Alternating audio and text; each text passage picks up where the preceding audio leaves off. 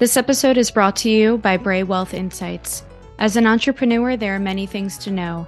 Bray Wealth Insights is in the business of helping business owners gain clarity. Many owners do not understand the importance of the relationship between their business, their personal estate plan, and their workforce. Bray Wealth Insights helps entrepreneurs to build business continuation plans, recruit, retain, and reward key employees. And with cutting-edge surveys and tools, they help owners to understand what their workforce values. For more information, you can contact Bray Wealth Insights at info at bray w i dot com. That's I N F O at B R A E W I dot com. Now back to our regular scheduled programming.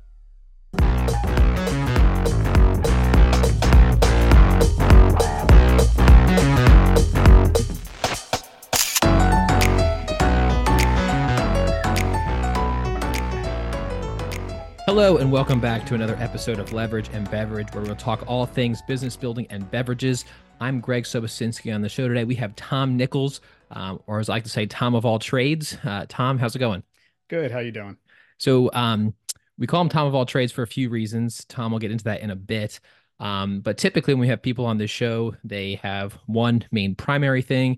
And in Tom's case, he has maybe a, a few primary things and a few side things going on as well. Uh, but Tom, how you doing today? Good, good. All is well here. The holiday wrapping up. It's been a, a good run. Yeah, yeah, for sure. Um, so with all this busy stuff going on, the holidays wrapping up, um, maybe let's just start with what you have planned for um, next year, next year's goals. Do you have any type of year-end type of planning that you do? Yeah, every year, usually during this time, I have off of work for a few weeks. So I like to dedicate this time to situating next year's goals, mm-hmm. finances, kind of wrapping up at the end of the year. How did the year perform? What can we do better? What did we learn? And just uh, setting forth what's planned for next year. Yeah. What do you, what do you do metrics wise? I know a lot of people have different metrics that they use to track, at least maybe that determine, hey, these things are either lead indicators or lagging indicators for success. Um, which ones for you seem to be the, the primary ones? Cause everyone's got like kind of different ones. Um, so I use, believe it or not, just Google Sheets. I um, enter a lot of my data in there in everything that I'm doing, whether it's stock related, whether it's just basic home finances, retirement performance, um, real estate performance, and kind of, did I meet my goals for the year? Yes or no? Mm-hmm. You know, what was my spend? Did I overspend, underspend? Did I not pay enough attention to like a certain category that should have used more attention and maybe could have gave a better performance in? Right, right. Um, so I think one of the things that um, metric wise that people don't have dialed in, at least to a part of the extent, is, you know, they might have things from a general budgeting perspective. Um, but maybe before we jump into that, let's kind of talk larger picture, maybe get some of your backstory, because I know we're going to come back to a lot of this stuff later. Um, so give us kind of the backstory, because, um, you know, obviously, Um, I know you decently well now, uh, having been, uh, we're, we're family, and uh, just wanted to kind of pick your brain on some of this stuff, because we like to talk all things business related and things that are tangential to that. So things that um, either help with the business, or how maybe you have multiple different ventures going on at the same time. Um, and I thought your story was interesting because you had, um, I don't know, it's like a, a hand in a bunch of different pots, so to, so to speak. Mm-hmm. Um, and also I think that sometimes the, the allure of business can seem distant to some people, meaning it, it's like, well, they're a business owner, they could do that. Uh, but you know, I, I'm just working my job and, you know, doing these other things. Mm-hmm. Um, but I think there's a lot more overlap there, a lot more um, cross-pollination, if you will, or a lot more opportunity um, to either have one leg in each camp, or, um, you know, just multiple ways that business ownership can also overlap with having a job, or, you know what I mean? Yeah. Um, so maybe let's take it back, who knows, fifteen years or whatever, back when maybe this adventure started, and kind of walk us through maybe just, um, I don't know, some of the key points on how we got here to where we are today. Yeah. Okay. So we can start with, um, you know, maybe a little further than fifteen years, but Um, something I've noticed young, and I think my family always noticed, was I was always interested in construction, building, architecture. Um, mm. I always like to manage money. I like to see numbers, and that was always my strong suit. So with that, I stayed busy consistently. I was always working um, from thirteen on, maybe even younger. My neighborhood um, best friend, he, his uncle did like holiday things. They would make like wreaths and different like, um, you know, displays for Christmas and stuff. So I would work down there from early November into late December, making Christmas wreaths and like centerpieces out of live Christmas tree choppings from like local tree vendors. Right. So from there, I really started like making a little bit of decent money at thirteen, right? Anything was great. Mm. So from there, I was just like noticing I was saving, I was working. I always wanted to work. I, I liked creating things. So when he would give me a wreath, he would say like, you know, decorate it up, put a bow on it, you know, put some bells, fake snow, whatever. And I really liked that creation aspect.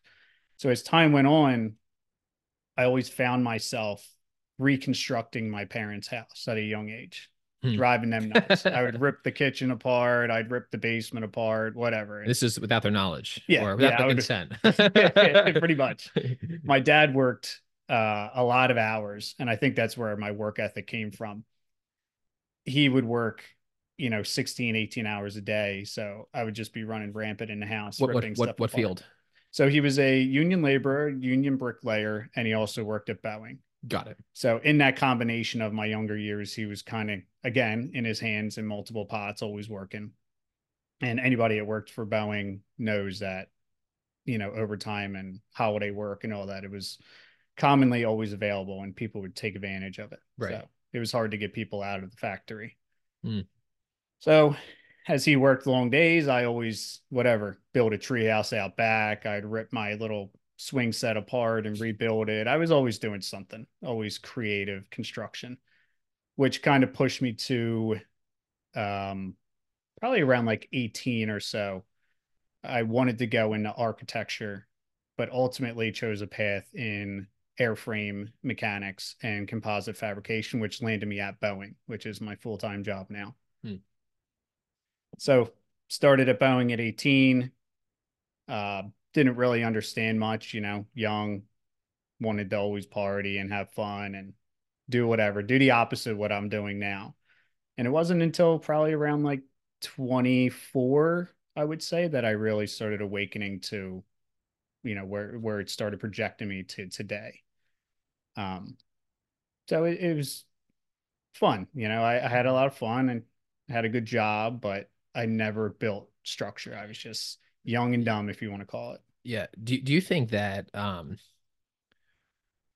I don't know, do, that, that creative outlet that you mentioned of wanting to create, um, do you think that is something that is innate in a lot of business related people and how they do things? And is the business portion of that an extension of that, that creativity?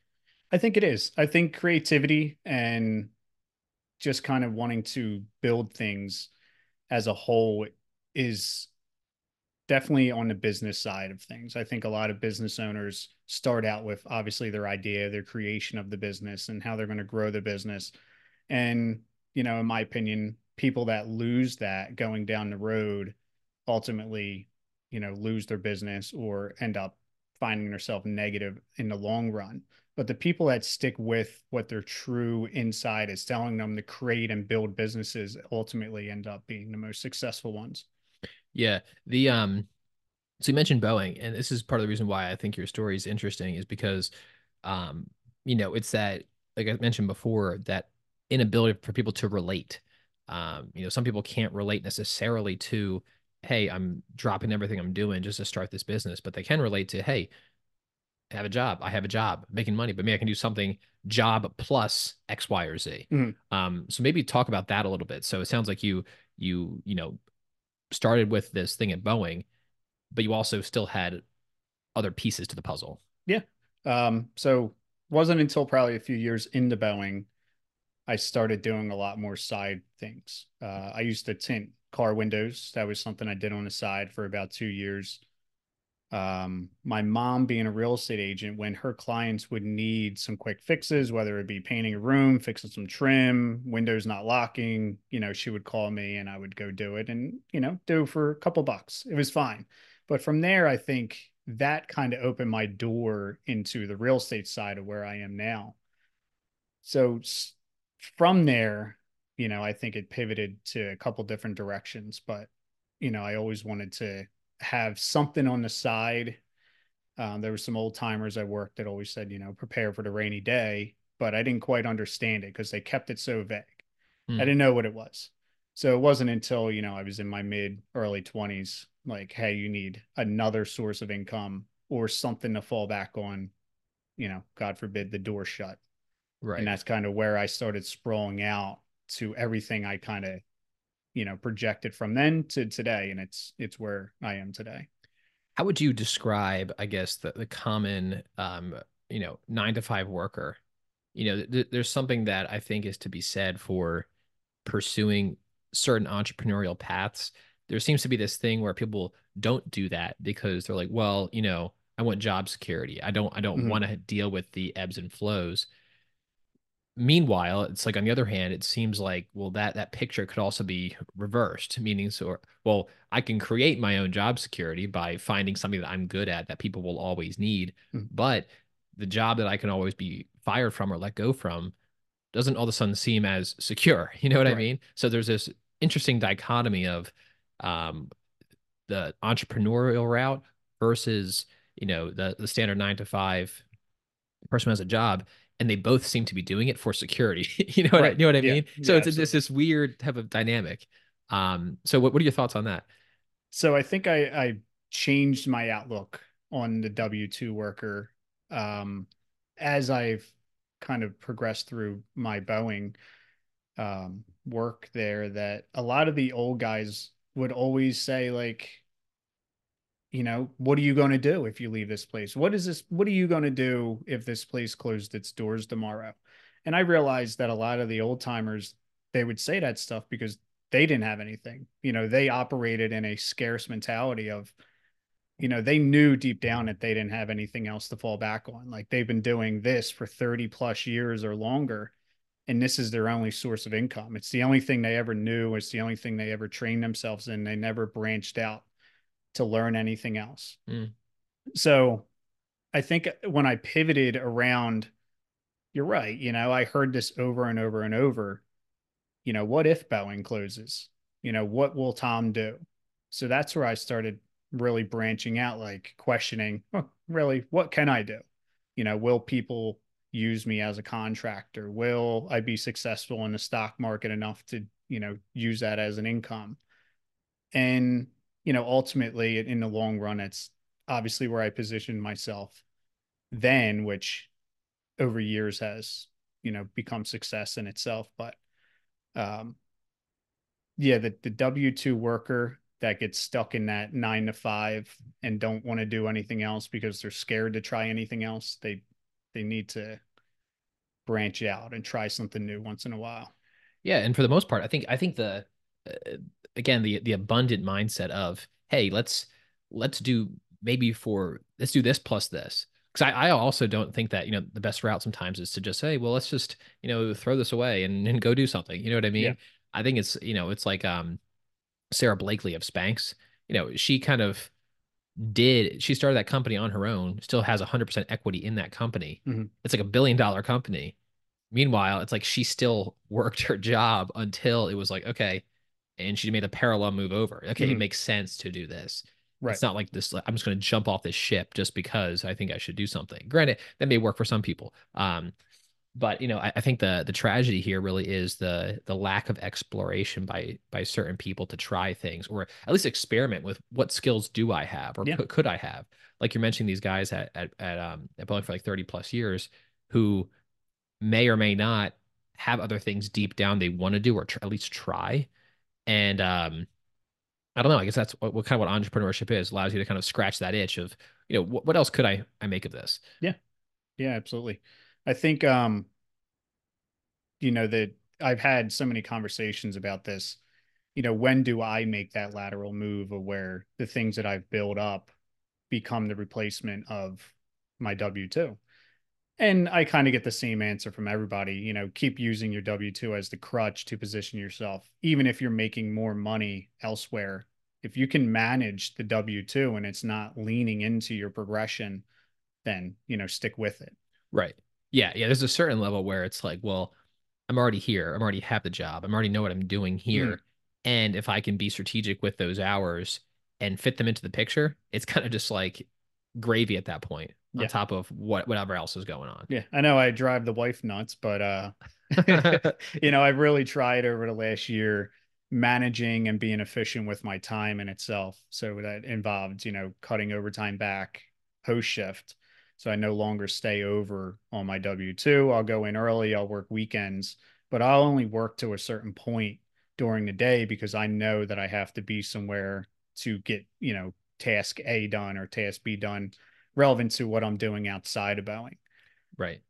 Yeah. And I think that's, that's part of it too, is, you know, it's sometimes it's easy to talk about some of the stuff in a vacuum, like, oh, well, there's nothing else going on. So, you know, mm-hmm. do as many entrepreneurial ventures as you can. Well, that's not the reality. There's also other things. There's family, friends, et cetera, that need to be attended to and, and should be attended to. Um, so maybe talk a little bit about your, um, your time management or what, what you've looked to do, or maybe uh, what you're looking to do going forward in, in some of those areas. Yeah.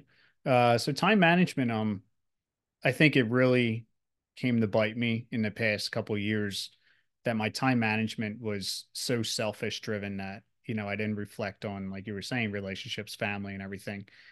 Um, and I think, you know, my, my full-time job allowing me to make the money I'm making and allowing me to work as many hours as I possibly want, seven days a week, kind of opens that door. And I think you see that all too common with the typical, you know, Boeing worker in Philadelphia, that Boeing enables, you know, people to live at that place and not even think twice about their family. Mm-hmm. Um, and you can kind of say that it, okay, okay, it's a good thing. They can make the money they need, or maybe the extra money for holidays. But at the same time, you know, I, I would say the divorce rates are pretty high mm-hmm. because people live at that place seven days a week, you know, twelve, sixteen hours a day. And I was that person at one point in time. Um, you know, twenty-four to twenty-seven, I was working fifteen hundred additional hours a year doing overtime at Boeing, and I was flipping houses. So, you know, you want to talk about time management. There was none. It was just Tom's world and my world. And I got to say, at the tail end of that, I think it was in twenty eighteen, late seventeen, everything self-destructed around me.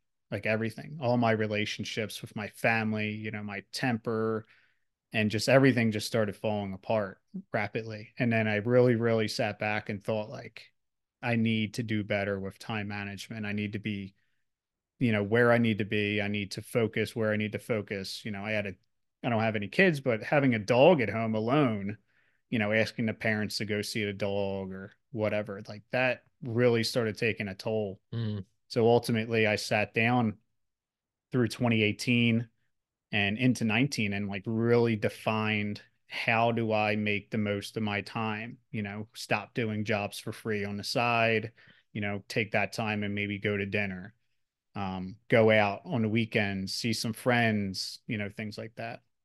Yeah. I think that's a, a big piece. And, you know, there, there's, again, there, there's two sides to every coin. So it's like, on one hand, um, you know, you can almost tangibly see the benefit. It's easy to convince yourself, hey, this is for my, for my future, you know, whatever mm. that might be. This is for the good of that.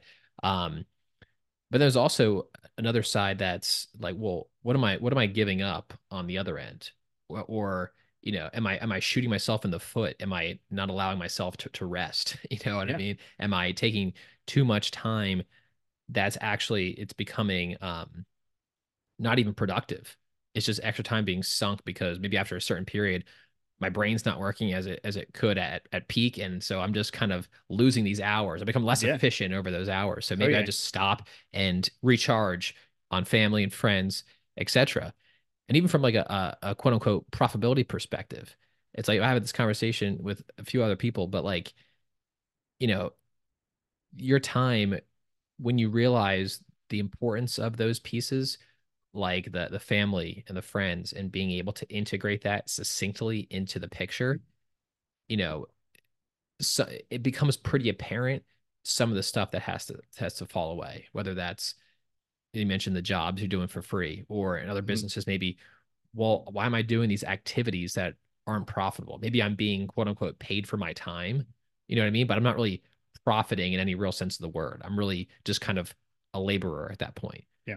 Um, but it's, it's a hard discussion, because I think sometimes people use activity as a, a proxy for, um, I don't know, profitability or, or, or success, or I'm making moves, or whatever that case is. Yeah. Just activity of doing things themselves, when in reality, that activity might be extremely inefficient. Yeah, no, absolutely. Uh, I, you know, it's funny. I can recall at the height of my, we were, so there was a repair that we were doing at work, and I remember clocking out after a twenty-eight hour workday and going home and having only, you know, three hours of sleep, and going right back into work and doing like an eighteen hour day. And I ultimately started getting these like vision headaches almost. Like I started seeing like color squares and stuff in my vision. Oh, that's that's always fun. Yeah. I was living on Wawa and Monsters, and uh, the manager that was overseeing the project was just like pumping them in us. So it was just like, you know, we were working, it's one in the morning, I'm crushing a Monster and like a, a bagel and just going back to work. And I think after that, we rolled right into the holiday, and oh, we, geez. we forced ourselves, you know, we had, we were shut down for two weeks. So we forced a two week vacation. And I like, really was like, my God, like I'm killing myself. Like I had these ongoing migraines, you know, I barely seen sunlight. And that was like, I think one of the cracks in what was going on. And the repair ended up going into February, I think February, March timeframe. And at the end of it, I was just like, you know, I racked in the maximum overtime that you're allowed in any two week pay period. And I got my check and almost wanted to like throw up, because I've hit that, that number in the tax bracket cycle that, you know, they took whatever, like forty percent of my check away. And I was like, why did I trade so much time and life to just, you know, give it all away at that point?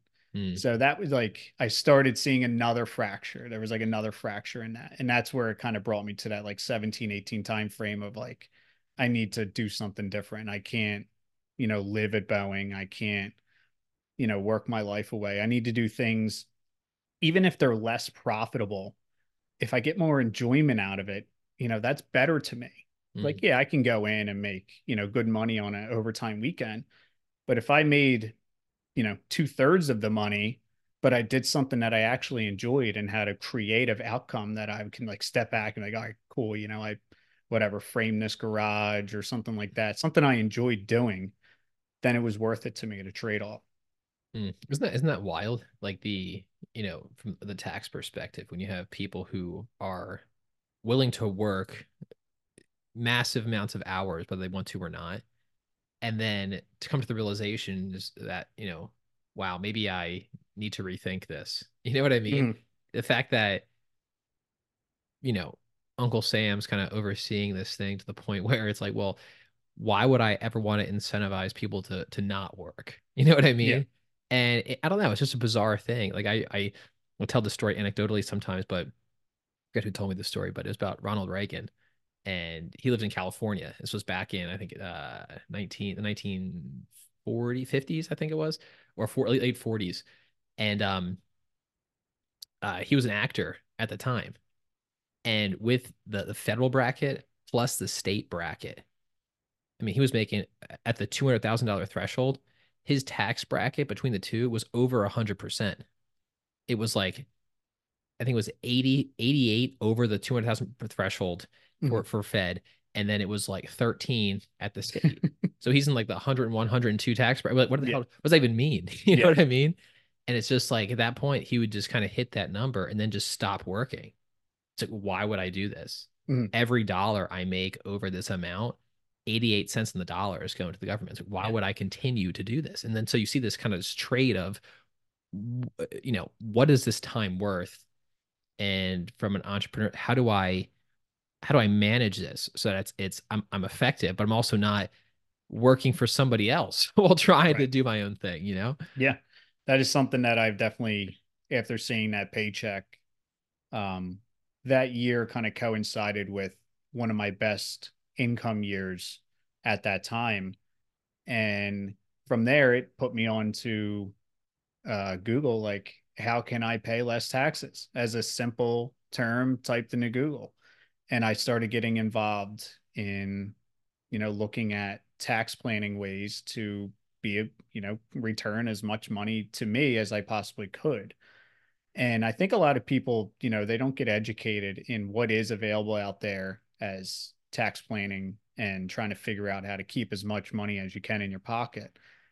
So, you know, that kind of brought me into really, really pushing on to real estate and investing more, mm. which pushed me heavily into the stock market, you know, dumping into my I R As and my four oh one Ks, H S As, parking money in different places, and buying real estate. Yeah. It, it seems like, um, you know, it's a simple question that you might have, or someone might have about taxes. Like, what do I do in this scenario? How do I, but it's like, if you look at the, the tax code in full, I mean, I think it's like seventy thousand pages. Yeah. It's, it's, like, it's like, insane. It's like, how am I supposed to get any answers to it? And even when you do read it, it's always all these, but if, except, you know what, you know what I mean? It's like, how can any person supposedly understand or try to navigate this? You know what I yeah, mean? Yeah. It's, it's unbelievable. Yeah. There was um a buddy of mine has a real good tax planner, and he is so hot on all these changing laws and changing codes and do this, do that, you know, and I got involved with him probably about two years ago. And uh, I got to say, you know, he's been night and day in terms of, you know, what I can do Uh, income wise. How do I control my tax brackets? Mm. So, you know, we have that conversation somewhere in December, you know, where are we going? Where are we putting money? Where are we parking it? And it's been very, very efficient. Nice. Um, so we talked about the Boeing, we talked about some of the side things. Maybe let's kind of delve into a little bit more into the, the real estate side, mm-hmm. and maybe some of the current things you're doing now, whether it's on either the, the flip side, which you mentioned you've done, and then as well as the, um, some of the remodeling stuff as well. Yeah.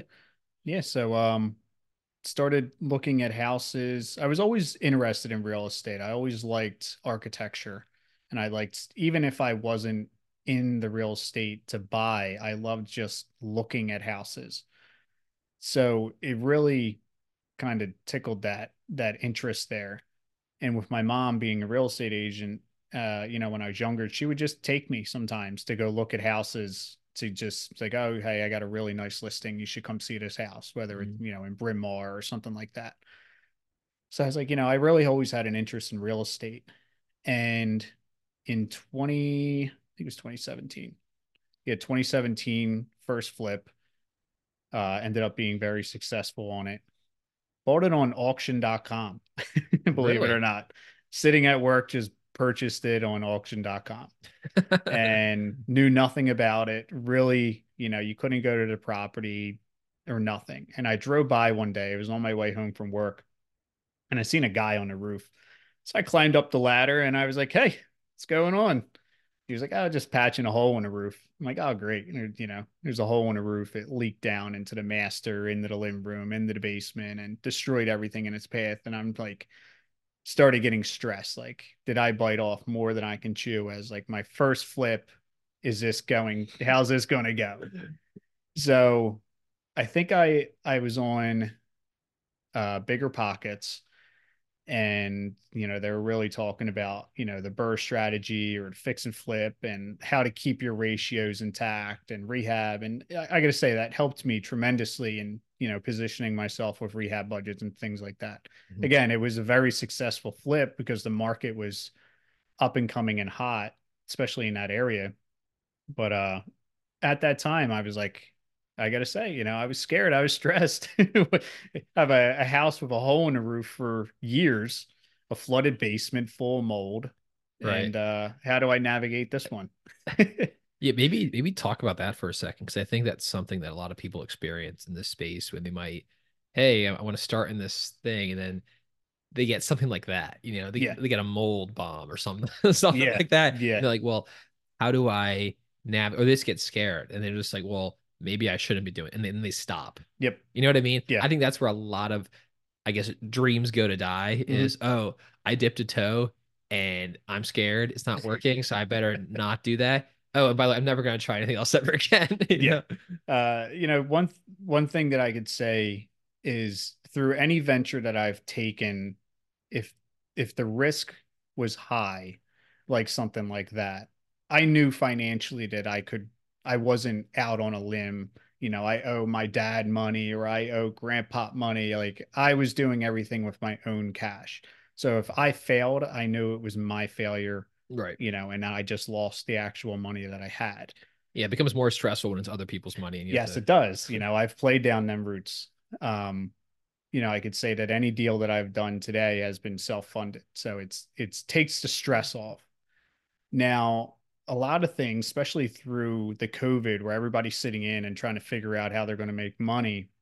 I think real estate, you know, Amazon selling, uh, Airbnbs, you know, all them things took off because people just looked at it as, well, I'm sitting home, you know, I'm not really making any money. You know, maybe this is a time to reflect of how do I position myself for another income or a backup income. Right. Some people, you know, went off to be successful with their Airbnbs or standing up Amazon businesses and other things. But I think ultimately we're starting to see that shake out today. You know, you're starting to see like Airbnb is repositioning how they're advertising their site. They're more structuring towards the experience versus the stay. And I think that's very interesting. But what mm. it's doing is it's beating down all them people that went and grabbed overpriced real estate and then now are finding themselves, you know, upside down or suffering, or maybe their margins just aren't as good anymore. Um, you know, I, I seen that for what it was in the beginning and I chose not to go down that path. Un- unpack, that, unpack that a little bit. So the uh, experience versus the stay.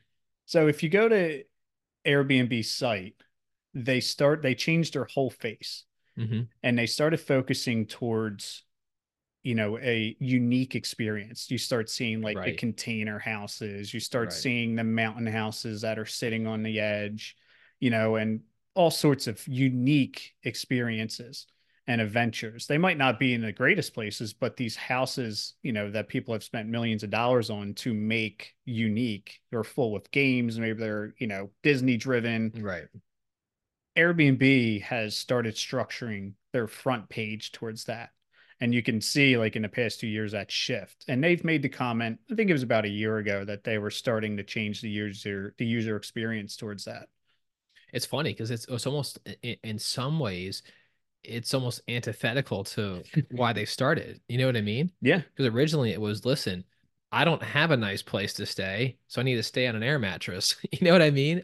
I need like a place that is just simple, cheap, and whatever. And now it's almost like, well, let's push those to the bottom and, and just just float with these, you know, yeah, uh, containers in the Pacific Northwest. You know what I mean?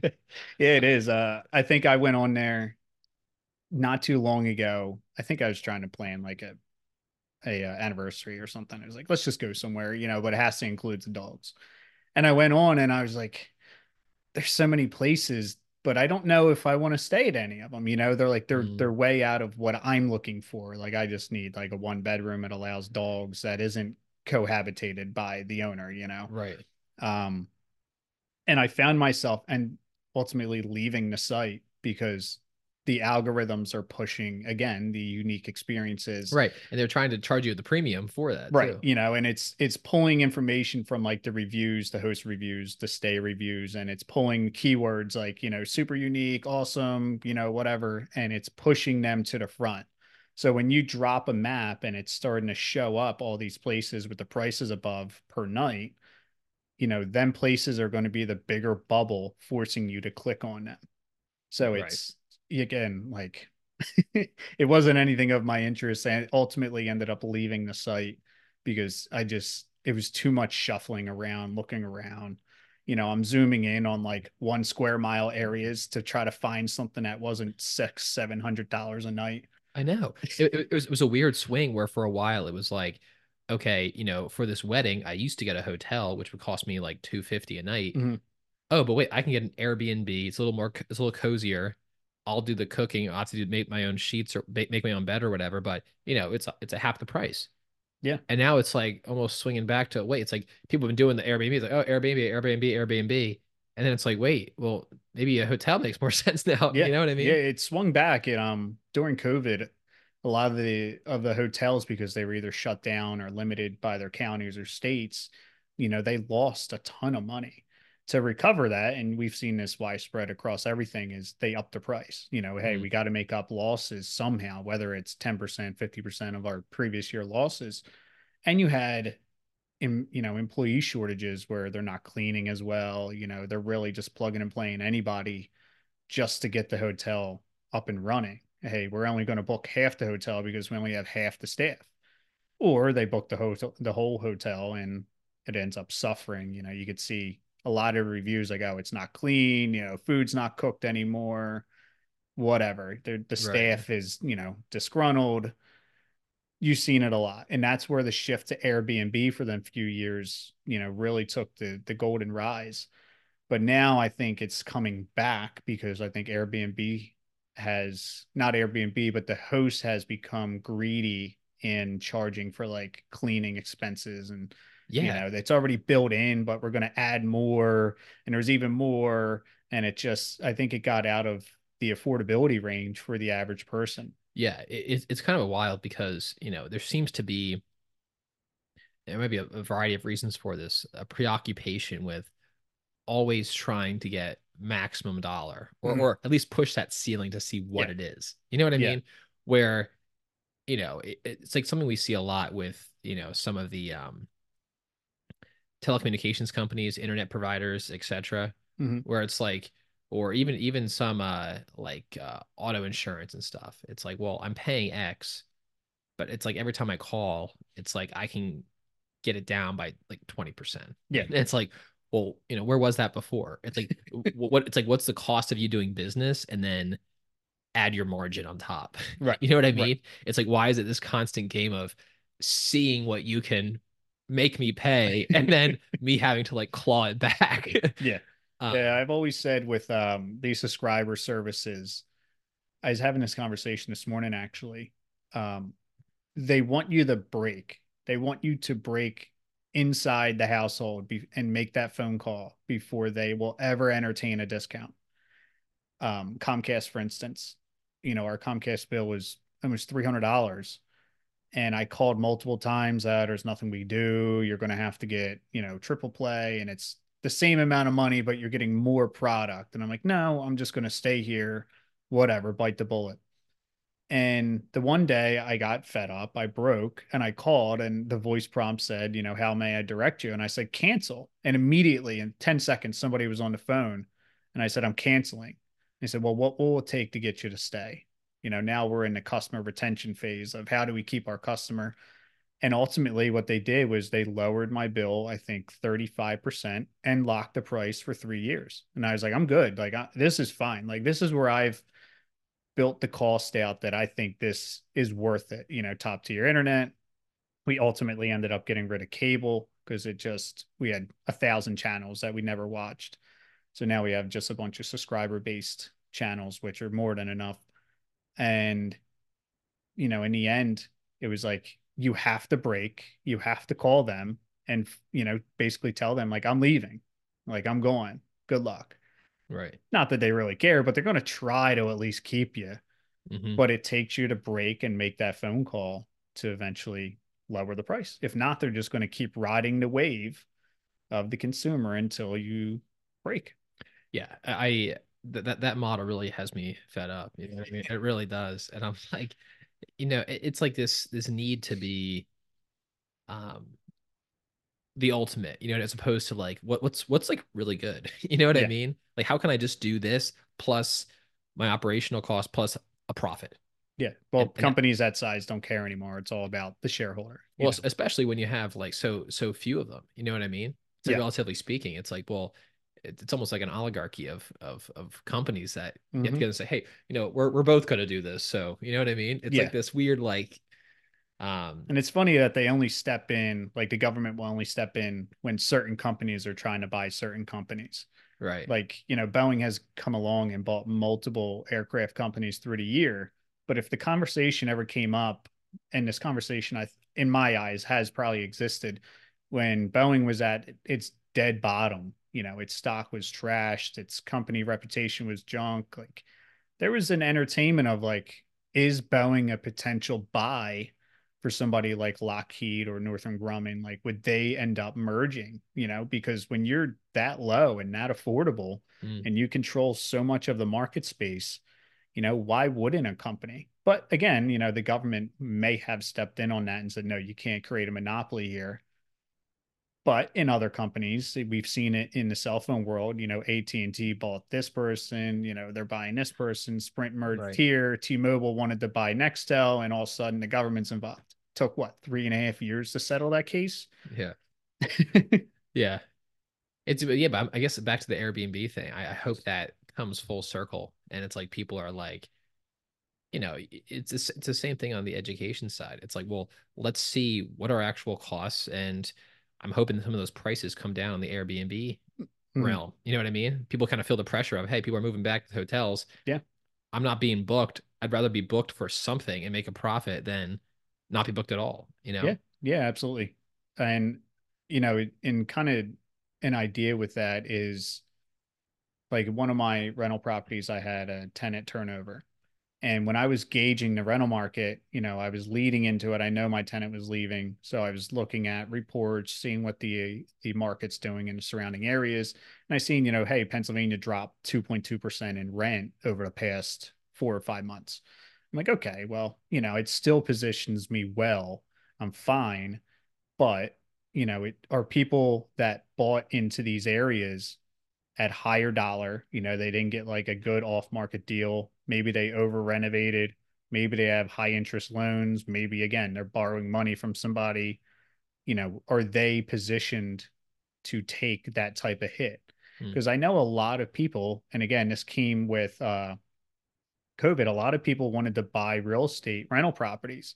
You know, they're bored sitting at home like, oh, let's go rehab houses and stuff. And the market got saturated with people looking to, you know, wholesale houses or buy rental properties, buy multifamilies.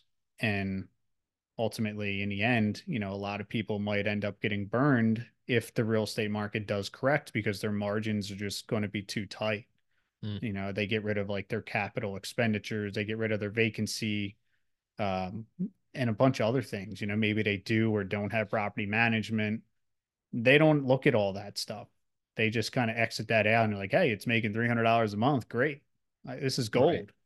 But in all reality, it's like, you know, hey, your heater goes, you're throwing away, you know, a whole year's worth of profit for one heater because your original deal was not good enough. Your original margin, you know, your off-market purchase price was just too high. Right. Or maybe you're, maybe you bought it on the M L S at retail value and then you dumped a bunch of money into it and you can't refinance it to get your money back out. Right. With a high interest rate. So I think, I think that's going to shake out, in my opinion, over the next probably couple of years. I think you're going to see that. Yeah. I mean, it's, it's gotta be, I mean, you're more in the know on, on the real estate side. Um, but you know, it's kind of a weird, a weird market right now. Yes. Yeah. It seems to be very weird where you have, you know, there's really no incentive for, um, current homeowners to sell. No. And then there's also real, With, with the interest rates where they're at, there's also a real uh, hard hard position for buyers as well. So yeah, it's kind of like absolutely. It's almost like the stalemate of yeah, nothing's really happening on either side. Yeah, I actually seen a uh, really good mortgage product come about the other day. You know, speaking of like people that are stuck in a position, you know, unable to buy, and mm-hmm. I think a lot of the people do, you know, marry the property, date the rate, and the rate can come down. But I think for people that are uneducated about, you know, the cost of refinancing and the potential of like, say, your property not appraising, there's a lot of things that, you know, kind of go side to side with dating the rate. So it's like, okay, we buy a house, it's at six and a half percent. And maybe in a year or two, we can get it down to like five or five and a half. Well, you know, what's the chance that your one, your property doesn't appraise, or the cost of refinance outweighs, you know, the cost of holding at a higher rate. Right. You know, ultimately the bigger picture is, yeah, you're going to pay less on the long term, you know, the general cost of the loan, but in the short term, you know, are we going to refinance, go out right. another thirty year mortgage right. after we just paid four years off? Now we're going back out. Now it puts us at, you know, sixty-seven years old, our mortgage is paid off. Like, there's things that people don't look at. They're just focused on that dollar number. Right. Especially on that monthly. Yeah. Especially where, where like with a decrease in like purchasing power, mm-hmm. it's like, that's real cash, you know what yeah. I mean? That people are giving up to, to, re, to, to refinance. And it's like, well, maybe I don't want to play that game. You know, yeah. maybe I, I'll, I'll keep that cash right now, even though I'm paying a higher rate. Yeah. I know that the refinance that I just did, I think it was probably close to like four thousand dollars, you know, to do it all said and done. And four thousand dollars divided over, you know, whatever, two years, three years, four years. You know, is it worth it to say, put four thousand dollars out out front to save one hundred fifty dollars a month on an interest rate? Mm-hmm. At this time, like if I'm refinancing, I want like a three point move down. Like right. if I'm stuck at eight, like I know one of my rentals are stuck at like seven, six, five. Like I'm not going to refinance till I'm down in like low sixes, high fives. It just doesn't make any sense because I know the cost of the refinance is going to be, right. you know, greater than what I'm going to gain on cash flow. Right. Um, let's kind of switch gears here and go. So, you know, we kind of touch base on some of the flip stuff, and you've been in over the past, I guess, what's it been like uh, six months that uh, some of the remodeling stuff. Yeah, I would a uh, very heavy remodeling year. And what what's where did, where did that spawn from? I guess it's kind of, you know, you you you mentioned doing some of the stuff in the past, maybe for free or just kind of doing odd jobs, you know, with your mom being a, a real estate agent. Mm-hmm. Um, when did this in your mind become this thing of, hey, is something I'm kind of doing to something where it's like, well, I think it's worth it to ramp this up a little bit? Yeah. Um, so I think it started probably during COVID when everybody couldn't work. There was a lot of people, um, you know, wh- whether it was within my family or close friends that were seeking the need of something that couldn't get, you know, nobody wanted to work. Nobody could work, or maybe they were just so booked up that they couldn't find anybody. So during COVID, I really kind of was like doing a lot of odd end jobs. And I was like, you know, I really enjoy doing this, whether it's just trimming some windows, whether it's, you know, hanging a door, changing a storm door out, something like that. And then one of our newer neighbors, um, you know, we became really good friends with. They were like, you know, we, we trust you. And like, would you be interested in doing our kitchen? They've seen photos of previous houses that I've worked on, you know, flips and rental properties. And they were like, you know, it looks good. They've walked the properties. They've seen the work. They're like, would you entertain doing it? And I was like, okay, well, you know, here we are with a forty thousand, fifty thousand dollars renovation. Like, let me think about it. And probably like two months later, you know, I ultimately was like, okay, I think, I think we could do this, you know, let's fit it in. I think we started in like middle of October. I was like, we'll be done by, you know, Thanksgiving. And, you know, I pulled it off. Six weeks, full remodel, you know, a thousand square foot kitchen, dining room, living room, one hundred percent everything from flooring to drywall, gutting, cabinets, the whole nine. And then from there, it was just kind of word of mouth of people just, hey, can you do this? You know, then it turned into their parents' kitchen. Then it turned into, you know, a full basement conversion. And, you know, long behold, before I knew it, I was booked up every single weekend, just doing things just for people. And it really just started kind of building out from there. And I was like, I really enjoy, again, that trade-off of, yeah, I can go to work and make more money per hour, but I get way more satisfaction out of seeing like a customer's reaction to a finished product. Mm. And, and you're almost back in that same boat of now applying a, a separate funnel here, where at work you were like, okay, obviously there's some hours here, whether it's because I no longer have time with family, friends, et cetera. Doesn't make sense to be working these hours. And then the government's going to take X percent mm-hmm. in tax. You know, you kind of filter out, okay, what are the hours that are worth doing? And now over here, it's almost the same, the same bucket. You start filling the hopper with projects. It's like, well, you know, initially, okay, fine, I can do all of these, but then eventually it's almost like, well, how do I decide which projects are a fit and which ones aren't? Right. Yeah, it took a little bit to kind of figure that out. You know, every time I got a project, I would have to have that conversation with the wife about scheduling and, you know, making sure that the customer was able to respect what type of schedule that I operate around, being, you know, I have a full-time job. I wouldn't be on job sites till two o'clock in the afternoon. You know, I'm leaving five or six on the weekends. You know, I typically like Saturdays off, so I like to work Sundays, you know, and I can always adjust as need be, but, uh, you know, it, I had to really f- figure that out. It took a little while, you know, what was worth committing to, what was worth, you know, my time, you know, can I commit? If not, can I refer it out? Right. Um, and so now that's kind of where, where you're at with that, right? You're kind of just taking things on as, as they make sense and, yeah. and doing things in that way. So this yeah. is almost like the, um, I guess, I don't know, the, the third leg to the, this, this, stool, this stool that we're building. You have like, you know, the Boeing, the main income, and you have, mm-hmm. you know, the, some of the flip stuff, some of the remodeling stuff, and maybe just branch off into any other stool legs. That's, yeah. End up a lot of legs. Um, you know, the stock market has always been my most financial success that I've had. The stock market, um, learning that and being able to manage that type of stress that any anybody that knows that the stock market can draw on you is uh, mm. an interesting place to be. So let, let's kind of um, maybe take a step back here. What what what was the entry point for you? I mean, it sounds like this came back to that initial conversation, or at least in your head, that that turning point around, like what you said, like twenty, early twenties, I guess it was. Yeah. When you, when you were like, hey, you know, I had this, I'm over here almost dying at work, and they're taking all of it in taxes, and then that almost moves into this area of, okay, yeah. well, how do I stop paying taxes, and also what are more efficient ways to do what I want to do? Yeah. So stock market started at eighteen when I started at Boeing, um, investing in my four oh one k. At the time, they were only meeting, I think, like four percent match or something like that. But again, an old timer is like, hey, just meet the match, and that's it. That's all you got to do. You know, they're giving you free money. And I've since then educated myself on the four oh one k's. Um, but I started, you know, my I R As and H S As and learning how to trade personally. Uh, probably around like twenty-two, maybe, sort of dabbling in penny stocks.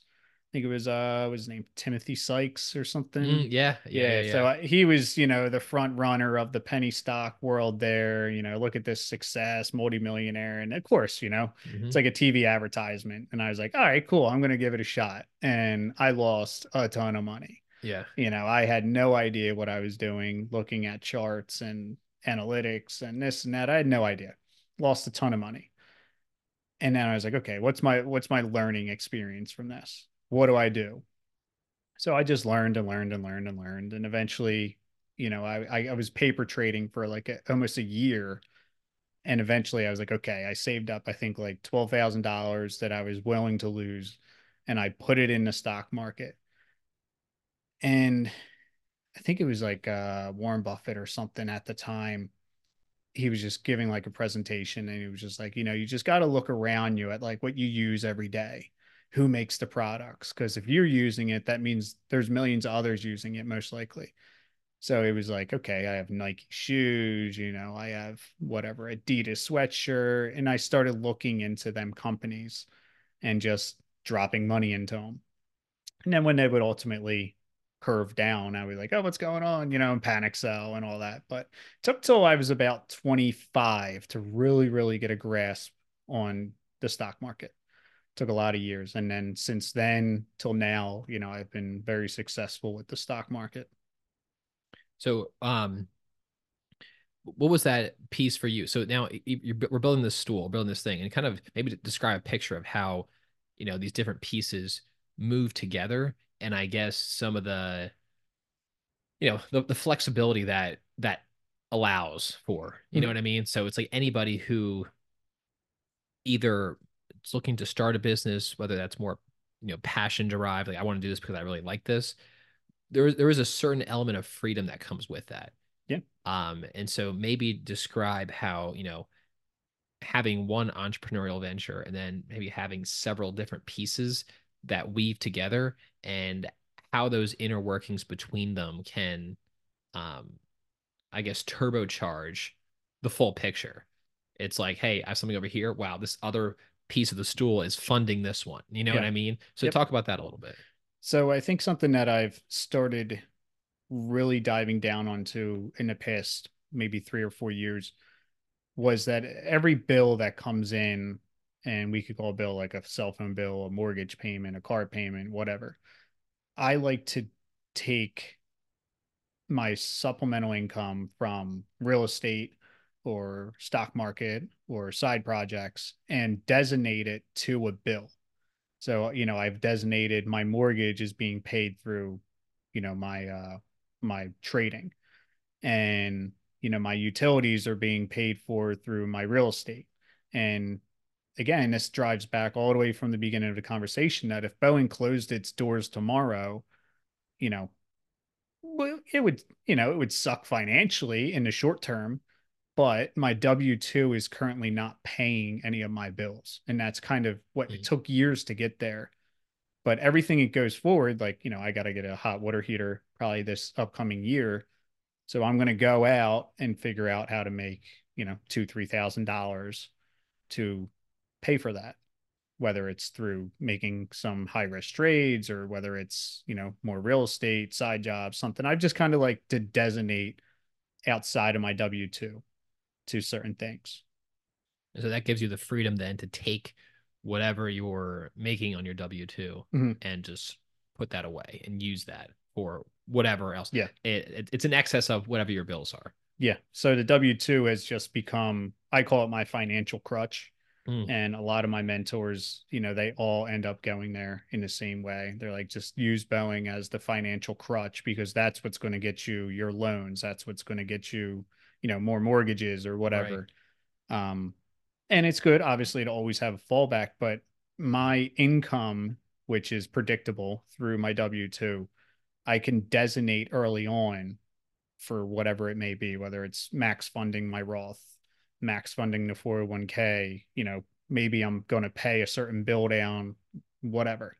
But it's, that's the predictable income, where the other right. side is unpredictable because I know, you know, in trading stocks this year, I've become way more successful, or I've doubled, you know, what I did last year. So that really became unpredictable because you don't know, you know, how well am I going to perform in, in the markets? Right. And side jobs, again, because I don't really advertise, you know, it's all word of mouth. Um, but I can say that I'll have a few through the year that will cover what I need them to cover. And uh, the real estate, I just started injecting money into like marketing to pick up, you know, more off-market properties or something like that. Yeah. Um. So for you, what's what's part of that decision-making process? So if you're, um, obviously, if you have several different avenues to go, what's that different, what's that decision-making process for you? We're like, okay, I think now's the time for a little bit of capital to go here or here or here. Mm-hmm. Is it kind of, you take a look at each different piece and it's like, well, this is doing well, but I really haven't given it any juice yet. Maybe now's the time to start doing that. Yeah. Yeah. I have to see, I need feedback response from what I'm doing. So if I'm, you know, watching the markets and I'm watching, you know, sector rotations or, you know, the dollar bond markets, you know, what's going on with the war, so on, you know, I, I need feedback in what I'm risking. So if I'm putting, you know, fifty thousand into a market and it's just sitting flat, I might not inject any more money into the market until I see feedback. Mm. Um, and that could be like, hey, the war is coming to an end, or hey, the dollar is weakening, something like that. In real estate, the same thing. You know, if I'm injecting one thousand dollars a month and I'm not getting nothing in return, you know, is the answer to go to two thousand dollars a month? Most likely not. I'm going to stay at one thousand and I'm going to figure out where I'm going wrong. So it really, it comes down to what type of, you know, reward, if you want to call it, feedback uh, of my risk or marketing costs is out there. Yeah, and I guess the the the support or the buttressing of these different pieces together really helps to, I don't know, I guess part of that that peace of mind that there's something that will could cover a loss if something does happen. Mm-hmm. And even on your side with a W two, I mean, I think that's part of the reason most people um, who have just a W two from from th their their job, it's like, well, okay, I have this coming in, but I also I can't quite designate it to where it has to go, maybe for for savings purposes, because they have other variable expenses. You know what I mean? Yeah. So it becomes very hard for them to be like, okay, this has to go here. But when every other expense is already covered by an outside income source, and it's mm-hmm. like, well, this is free and clear, and I can be more, much more flexible, much more, um, I guess, intentional with how I use it. Yeah. You, you have to be intentional with your money. Your, your, your dollars must have a purpose. They need to go somewhere. And a lot of people that do ask me for financial, you know, support or financial advice of some nature, you know, I, I always start them out with like Dave Ramsey, like, you need to go there. You need to figure out, you know, how to budget, and I can help you with that. You need to figure out where you're overspending. You know, you need to stop racking up debt or whatever. Because a lot of these people, they just are working just to pay bills, and it shouldn't be that way. You know, you should feel like, you know, you're, you're being held down, that you have to go to work to, uh, you know, just to survive. So, you know, your dollar does need a destination at the end point, whether it is to retirement, whether it is to debt, you know, buying food or whatever, it, it needs a purpose. So I think a lot of, a lot of people don't educate themselves with that. It's almost like this like self-defeating loop as well, because mm-hmm. it's like, when you do find yourself in that position, when it's like, okay, income is going directly to bills, you're in this loop of I have to work, work, work, yep. which means you have less time to actually reflect on, okay, how is this money actually being spent? Mm-hmm. You know what I mean? So it's almost exactly. like people get stuck. It's like this spot where it's like, okay, uh, you know, how do I, how do I? Gotta work, gotta work, gotta work, right. gotta work. Meanwhile, it's like, well, you could be losing so much shit on the back end through your Comcast cable bill, but you don't have the time to call them up and get it back. You know what, you know what I mean? Yeah, no, absolutely. And, and that's like real money. That's like after-tax dollars that you're using to pay that. So yeah. it's like, granted, yeah, you maybe your cable bill's like uh, three hundred bucks, but it's like, well, maybe you had to make, you know, four fifty to pay that. Yeah, no, I, I agree with that. Um, people do get stuck. They don't understand. And I think our schooling does a terrible job in educating financially. Um, you know, you don't have to work yourself to death. You know, but if you are doing it in the short term to get out of a hole, but you've built the discipline to, you know, cut the credit cards or stop overspending or, you know, get out of the high car payments, stop buying seventy thousand dollar cars, then, you know, there is light at the end of the tunnel, but you need to coincide with the financial discipline on that, that side of things. What are some of the biggest pieces that you've seen that provide, maybe it's a, a friend or someone who's asked you for something, what's, what's been the, the biggest um, change driver for those people? Um, things got to break, hmm. you know, and I, I'm, I'm a true believer of this, that nobody changes without breaking. And it, it doesn't even start at finances. It could be anything. It could be a mental break. It could be something in your relationship or at home or at work, you know, and I'm quitting my job, but a lot of change. Like I, I know that I've had conversations with people about restructuring their budget or their financial situation. And I sit down with them and I go, okay, here's your income, here's your bills. Like, and I'll red circle a few things like maybe you need to manage these a little better. You know, like you're not saving for retirement. You're not saving money at all. You're paying a thousand dollars a month towards credit card interest. You know, we can see here what your problem is. That usually is just the beginning. There's people that have come back to me a year and a half later and be like, that's it. I'm done. Like I'm at my wit's end. I can't survive. You know, I need to change something. Well, you know, if you changed when I sat down with you, you wouldn't be at my feet again going, hey, what do I got to do? I told you what you had to do, mm-hmm. you know, but now your conditions are even worse. You decided to keep, you know, going into the storm out in the ocean and now you're stuck. So when you had a chance to turn around and go back to shore, you didn't. You right. chose to kept going. And I see that all too often. People need to break to decidingly, I got to fix things. And that's, it, it really, really sucks that it needs to go down that far sometimes. Yeah. It's a, it's, it's a heavy conversation sometimes, you know? Yeah. Um, the, uh, the piece I want to come back to is, is this kind of this, this freedom mentality, because when you're in a position like that, it's like people basically are, are pretty simple creatures. Um, they're, they're complicated, but for the purpose of this conversation, mm-hmm. some of the things we're talking about, it's pretty simple. It's like, at the end of the day, most people, it's pretty simple what they want, and they tend to overcomplicate it. So it's like, well, maybe I just want to feel fine, whatever that means. I want to have enough stuff to cover anything going out. Mm-hmm. And I want to be able to sit in the backyard and, and drink some beer sometimes. You know, for, for most people, that's kind of like, if they have that, like, I'm okay. you yeah. know, you know what I mean? Yeah. But it's like all these um, extra pieces, like, like a seventy thousand dollar car or yeah. stuff like that. It's like, well, you know, and again, I actually listened to a very interesting conversation with this entrepreneur, and she's talking about, like, you know, she's almost a, a billionaire now. So it's kind of a different scope of, of uh, uh, stratus of wealth. But she's talking about, you know, you see all of this stuff with these people buying boats and planes and stuff like that. Mm-hmm.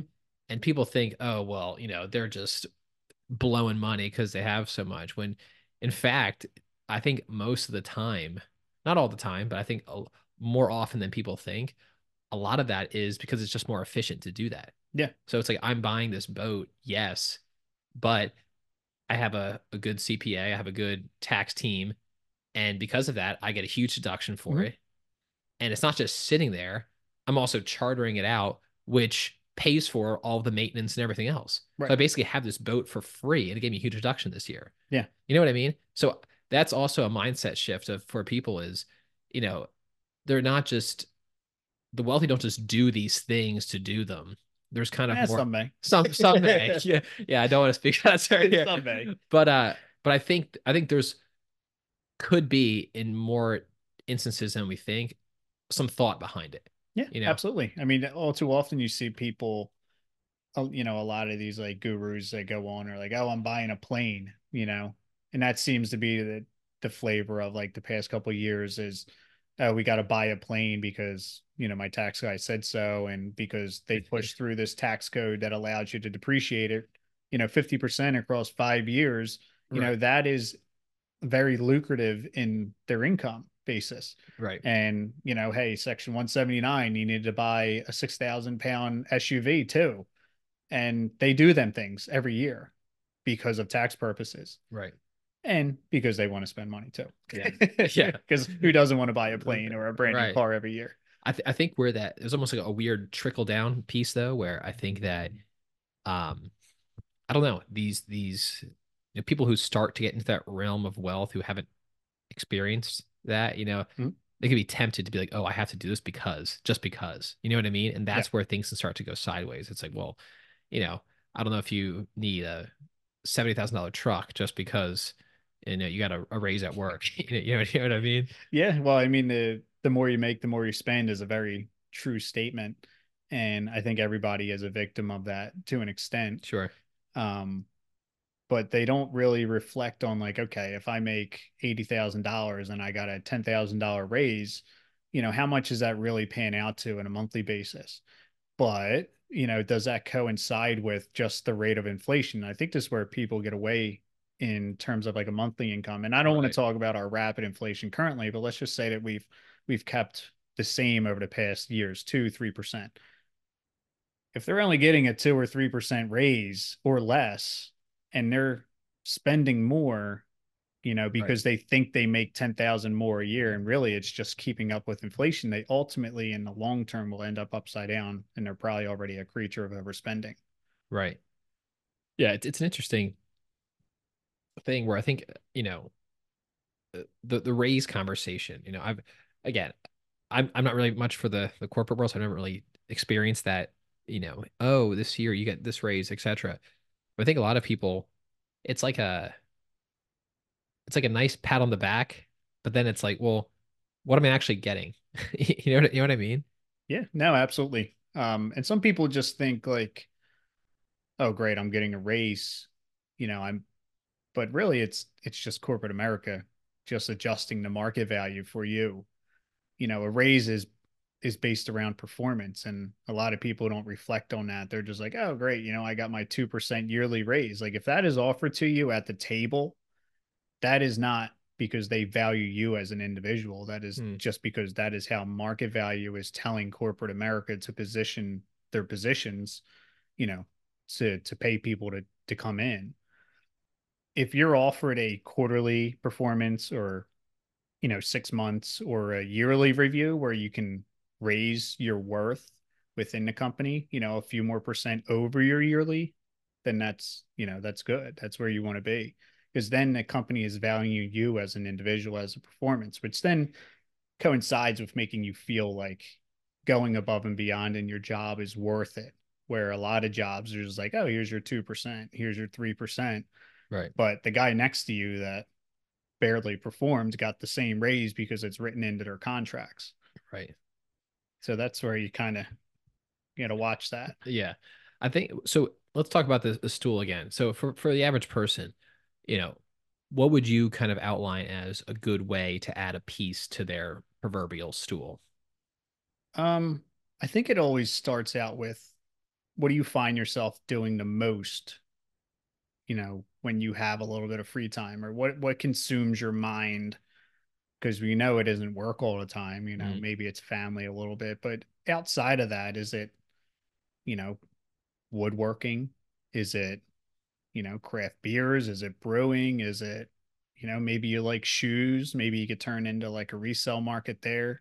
You know, what interests you the most that you can turn a hobby into a break-even point where it's like, okay, I can get, I have a shoe or a hat collection, but mm-hmm. if I am able to turn over, you know, a few wholesale shoes in a month, you know, it enables me to buy, you know, keeps my hobby afloat for break even at minimum. So it doesn't become an expenditure on your income. Exactly. Or you can turn it into, you know, another income potentially, but it all has to start from something, you know, what interests you. Don't just go on TikTok or YouTube and think you could just jump into Airbnbs and flipping houses and, you know, Amazon F B A. It's like, yeah. you got to have a general interest, or if not, the shiny object goes away fast. Yeah. And then when there is a, a hard time, as there probably inevitably will be with any industry, anything that you start, mm-hmm. you tend to flame out pretty, pretty quick. Yeah. And it's like, like, so it's like if you had a natural background in real estate and it's like, well, okay. And then Airbnb comes on the scene. It's like, okay, well, maybe this is, I mean, this is a fit. You know what I mean? Or, yeah. you know, you had a property management company that did more traditional stuff. Oh, well, maybe we'll tack on some of the Airbnb type type work. So it's almost like this, it's almost like this cross section or this overlap or this Venn diagram of what interests me, because that'll keep you in the game no mm-hmm. matter what. And then it's like, is this actually tenable? Yeah. Is, is this profitable? Is this something that I could work on? Or even like you're saying on some of the, the side stuff, how can I just make it wipe out some expenditure that I'm doing? Yeah. It's like, okay, well, maybe I love craft beer. So I do whatever I, I, I brew or whatever to earn some side money there, or I do marketing or something for them. But mm-hmm. maybe that funds my love of craft beer. And I now, the, the beer I do purchase doesn't cost me anything. Yeah. You know what I mean? Yeah. It doesn't always have to be a derived income. Like you can find something to coincide and break even, or even make, you know, call it beer money. You know, right. you can make a few bucks. Um, I think that in itself just helps a ton, you know, limiting your stress on your W two. You know, maybe you're a one income household, maybe not, you know, but just being able to capture that could help tremendously. Do you think a big piece of this equation of, of, you know, why people might be less entrepreneurial or might um, not even think that it's a possibility for them is just due to some fuzzy vagueness of actually understanding what it is they have going on? Like, like, if you don't understand completely, okay, here's what I'm making with within the household, here's what I'm paying away in tax or whatever, here are my expenditures, and here's what's left. Mm-hmm. If I don't know that number, it's kind of becomes very hard to understand how to move forward from there, or can I even try something on the side? Yeah. I mean, you, you, you definitely have to know that number. You have to have control and visibility over your expenditures, your income, you know, where your money's going. Because, I mean, we all know a lot of people that just are paycheck to paycheck. And it's money in, money out, money in, money out. And ultimately, they're either break even or negative in the month. And that's where credit card debt and personal loans and payday loans end up, you know, eating them alive in the long term. And, you know, I, I always tell everybody um, that I can. I have a lot of new guys at work over the past couple of years that are young in their twenties. And I'm like, look, I'm telling you, because somebody told me, do this, do this, this, and this. And you'll be successful, you know, and success can be defined in, in any multiple ways, but, um, my definition of it is pretty, pretty small compared to most. So what is that definition? Well, I think it's evolved over the years. You know, if I was twenty-one years old, I'm looking at, hey, I want a twenty room house and I want multi-million dollar bank accounts and a Lambo. Right. So that is like what I would say, can we say social media has portrayed on people as the definition of success. But really, I think it comes down to what you yourself define as success. And as I made it into my later twenties, my definition has changed where, you know, I didn't want a twenty room house. Really, what I wanted was funded retirements and no car payments. And that is, as a whole, you know, has, has come about. So it's like, I can say to me personally, I have succeeded my definition of success, you know, and mm. that kind of all comes together as like, you know, is my wife okay? Happy. Family's happy, healthy, you know, friends are happy and healthy. And, you know, you can branch as far as you want, but that's what I kind of defined as success over the years. Yeah. I think I think that's true for, for most people. It's like this understanding of success kind of um, almost gets chiseled away at as you get older and older. It's like, I feel like when you're, you know, sixty, seventy, eighty, that definition is going to get simpler and simpler. Yeah. Yeah. I mean, I don't want to be sitting on a beach worrying that I took the day off and it's financially going to ruin me. And, you know, I, I I've seen it all too much, or it's like, the guy is the breadwinner, you know, maybe the wife's at home, they got a couple kids, they're financially strapped, but they have to fit in their family vacation in a year. And it's like, you can see and feel the stress, mm. you know, on them. And, you know, I just chose not to go down that route by educating myself financially. Yeah. Cause I, I remember I was, um, it was some like old dude being interviewed. I don't. I think it was some, some random person, like some channel, and you know, his ideal success was just basically waking up, going for a walk, and like seeing his granddaughter. You know what I mean? Yeah. It becomes like this, almost like this. I don't know. I, I think it goes back to some of the earlier conversation about how simple some people are as far as what they actually want, and just gets complicated by frills and regulation and government, et cetera. You know, all this stuff just leads to um, complication. But again, I think. For, for, for, me, for me, at least, I, I've spoken about this with several people, but one of my mantras for the new year is going to be clarity, clarity, simplicity, and kind of understand mm-hmm. what the picture is, what I'm trying to accomplish. And then, you know, that the idea of really saying, saying no and yes, opportunistically where, where it makes sense. So it's like, we had that conversation before about saying no to things yeah, because how important that is to, to guard certain pieces of your time. But then, you know, it's, I think it's equally as important to also say yes on things that aren't a surefire win either. You know what I mean? Mm-hmm. Like take a chance on saying, yes, this is a good thing for me to do, even though there may not be any direct impact on me necessarily right away. Yeah. I'm going to do this because I think it's a good thing, you know? Yeah. yeah. Um, I, and I find myself, you know, from that conversation, I know it was very brief. Um, you know, what, what am I saying no to? Hmm. You know, like I, I'm fine with helping people and I help a lot of people, but sometimes where it's like you get put on the line third party, that's where I'm like, no, you know, most likely not. Like, you know, hey, Tom, you can do this, you know, he'll help you out.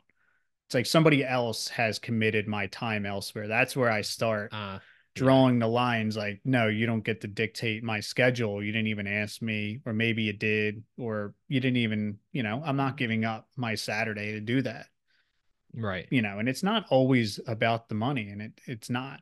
Um, I just don't like people committing my time when I haven't committed to it. yeah. Yeah. It's a bit presumptuous. yeah. I'm just like, you know, it was like the one, it was like, oh, Tommy will help you move. I'm like, how about I just give you two hundred dollars to hire a mover? How about I just give you somebody and I'll pay for him to come over? Right. Because, you know, I have respectfully something else to do. Like I, you know, it's kind of like that. It's like, I don't want to move a house. Like I want to pay somebody to do that. right. The, um, another thing I want to touch on here, which we've talked about in the past as well, is, um, processes and procedures. And I think a lot of stuff in the entrepreneurial space, in businesses, um, that's where people tend to, to go wrong, or at least where they could simplify things. And so mm-hmm. I'm thinking about having a lot of these internal conversations right now with myself about, you know, you have a problem, you put a procedure or a process or a system in place, and that problem kind of goes away. Right. And, and that's basically what happens with any type of business ownership or entrepreneurship. You're kind of just tinkering all the time. It's like, what problems do I have, and how do I slowly make those go away? And yeah. pretty, pretty soon you might have a couple of problems, but for the most part, it's kind of just running. You know what I mean? Mm-hmm. And you have to do some maintenance here and there. But like, um, let's talk about processes for a second, or, or yeah. there are processes that you've put in place in, in creating your picture. Uh, so when it comes to like real estate, um, you know, my, some of my processes, whether it's filtering through the M L S, uh, touch and base of wholesalers, checking the market conditions, you know, what's everything doing, that is pretty cut and dry. That is pretty repeatable in my daily life or weekly, that it's not really intervening. Now, as I start injecting money to kind of scale up in real estate this upcoming year, um, I'm starting to build out processes and procedures where, you know, I'm potentially hiring somebody to do a lot of time consuming work that I just don't have time for. I can lay out, you know, what I want them to do. I can, you know, quality check them as needed, but ultimately I'm paying somebody to do the things that I just don't have time to do that I used to do, because, you know, I'm, I'm stretching my time elsewhere now. And, you know, when it comes to the stock market, trading, unfortunately, you know, I have to be the driver of that seat. I have to check market rotations and industries and all that in as a whole to make decisions on where I'm placing bets, essentially. Mm-hmm. So, you know, that I can't really have anybody help with, but real estate, yes, I can have help with there, that they're hiring somebody to kind of scour through that a little bit. Yeah. On, on, on my end, the process stuff, it's really like, I think it's like to, to your point, like you hit it on the head, where find some of the things that are most time consuming. And is it something that I have to be doing, or is it something that uh, a service or a, an app or something else can do? Mm-hmm. So I'm no longer spending that time. It's almost like it's almost like you're, you're, you're in this process building, um, world. You're almost just basically putting in processes to buy back time is yeah. really what what seems like the trade is. Yeah. Um, and I found over the years, it's like there's been things that I haven't been quite able to to offload, and I find those those sticking points are are some of the most frustrating, because you're like, mm-hmm. I I know this has to be, I need to free up this time. Yeah. But right now there's not a clear path for how to offload this. You know what I mean? Yeah. Yeah. I think um, kind of what started with me uh, is when I changed my schedule, and I was like, okay, I have, you know, three and a half hours until I got to start cooking dinner. Right. And then the wife gets home in forty minutes from there. So like timing that out, you know, I had to figure out what was consuming the most time in that minimum time window of my day. So when it was, hey, I'm following up, or I'm going through a list of three thousand properties, you know, and ultimately coming down to a list of one hundred, and then I'm deep diving into one hundred, and then one hundred turns into, you know, twenty, you know, that process took multiple days. And before I knew it, by the end of the week, even less, you know, I have another list of three thousand properties to go through.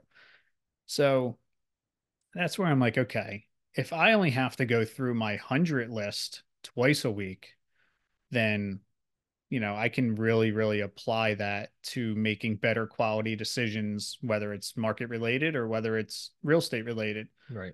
Um, so that's where I started leaning into, you know, I picked up a real estate mentor and we kind of started building out processes and introducing, um, you know, like Upwork and V As to do a lot of this, call it lighter lifting stuff that just takes a lot of time. Mm-hmm. So that's where uh, next year we should be standing up something like that. Cool. Well, what were some of those processes in on the real estate side that you offloaded? So it's like, um, you know, you run your searches that meet your buy boxes and it might come out with three thousand properties across all your zip codes that you're looking to buy in. From there, you know, I got to verify a few things, you know, mm-hmm. does it meet my criteria in terms of, is it free and clear? Is it senior owned? Is it tired landlord? Like, where does that property tick? So then it has to be thrown into an Excel sheet, verified what its condition is, what's its condition from like Google Maps, mm-hmm. um, which I recently picked up a A I driven kind of distressed property program. So it helps me verify some of these things a little quicker, but not not as effective as like visually seeing the property or like seeing a more recent photo. Right. Um, so you have to check these boxes, you know, verifying that it's, you know, say a three bed, one bath, verifying it's twelve hundred square foot, uh, verifying the address, the condition, outstanding mortgage, what's the area doing, what's the comps, you know, what could the offer be? You know, all that has to be done before I ultimately check it as like, okay, I'm going to make a phone call or I'm going to send a mailer to this person potentially looking to buy their house. So if I can eliminate even half of that, that will help a lot on my time side. Yeah. No, this has been good. I, th- I think, again, part of it for everybody is really just to, I don't know, dial in the pieces that are superfluous to the picture, track on the things that you have to be on top of, and then really just try to buy back time with whatever, um, whatever you can, you know yeah. what I mean? Yeah, absolutely. Um, let's also, uh, you know, before we kind of jump off here, there's, uh, I did want to touch base real quick on, um, you know, maybe some of the stuff we talked about recently, as far as the other factors that, that tie into, um, I guess the way this whole picture operates. It's like, you know, you mentioned before about working the long hours, mm-hmm. and you got to be careful not to cut your legs out from underneath you. You know what I mean? So trying to also stay in, um, you know, tip top shape mentally, physically, et cetera, so that you can continue to do X, Y, and Z. Yeah. Um, so maybe let's just talk chat briefly about things that, you know, either you or I have kind of put in place to help with that, mm-hmm. um, and maybe going into the new year, things that you are looking to change that um, you think might help in that endeavor or kind of yeah. help to round out the picture. Yeah. Um, so definitely put a check on like your mental health, your sleeping conditions, um, your eating habits, you know, can you get to the gym? Not. So I know like sleep became a big issue of mine kind of in an, uh, I think it was like late September. Picked up my Whoop strap, started monitoring things, realized like, okay, I feel like crap during the day because I lack sleep.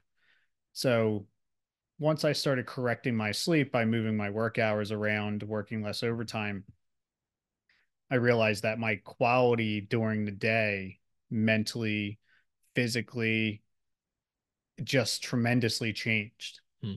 So, you know, here I am, and we were having this conversation about, you know, I found a spot that I can't have too many hours of sleep. And some might say, well, you, you know, you could always eight hours of sleep is prime. Right. But really I found that six to six and a half, six forty-five hours of sleep is prime for me to operate, because mm-hmm. if I'm oversleeping, you know, I get like tired again. Like I, I wake up tired from oversleeping, if that makes sense. Yeah.